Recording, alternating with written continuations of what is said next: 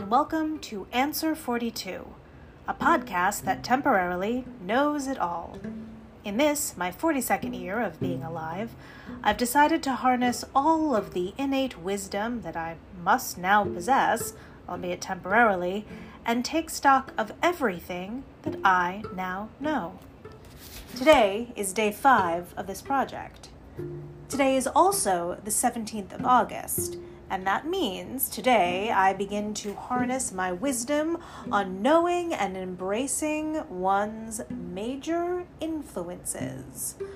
Or, in other words, gathering together all of your wisdom, answer the following How did you come up with that? When I first put this question to myself, I imagined that I would talk about specific artists or movements that seem to inspire what I do and how I look at the world. And there is a pretty nifty list of isms and anti isms to share on this topic. But today, for this first go around at least, I want to look at form and structure rather than content. Someone who had just met me recently commented that I, quote, make sense of space in interesting ways, end quote. I think it was my observation of how the skyline in front of us at that moment featured both a construction crane and an onion dome of an Orthodox cathedral, and wasn't that interesting? And that made this person comment on my special processing tendencies when it came to space. I've been thinking a lot about this comment. When something is familiar to you, like the way you view and organize space, you forget that everyone's methods and organizing principles are different. Remember this answer people see the world and hear the world and process the world differently. This is both a metaphor and very much not a metaphor. Anyway, the way space can be organized is one of the foundational major influences on me, and the way I organize space majorly influences everything I do.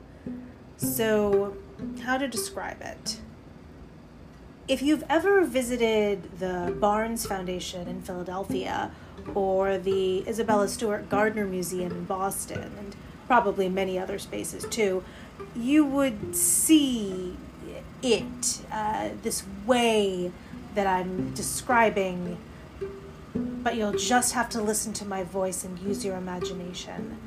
The idea is covering walls with art and interesting artifacts, so that the objects themselves seem to be in some sort of secret dialogue with each other. In both of these spaces, the Barnes Foundation and the Gardner Museum, there aren't individual info placards underneath or besides any of the paintings, any of the artifacts on the walls. You take in the whole wall, the whole room, in addition to each individual piece. Again, there seems to be some sort of conversation happening between everything up on that wall and the way you are choosing to engage with it. Now, there apparently is a modern parlance word for how the Barnes Foundation organizes space, how the Isabel Stewart Gardner Museum organizes space, and how I organize space. It's a great word. Cluttercore. Cluttercore is apparently how I have nested in every home I have ever had. Cluttercore, some would say it's the opposite of minimalism. But I think it's more about the opposite of empty. If you're going to organize space, you need some space to organize.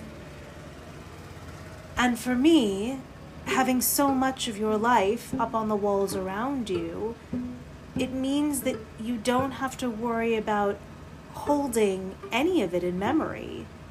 You just look up and it's there. In an organized way, satisfying a pattern that only I know. And that influences almost everything that I do. And I have 11 more chances to get into the weeds about how this plays out on a much more small scale basis.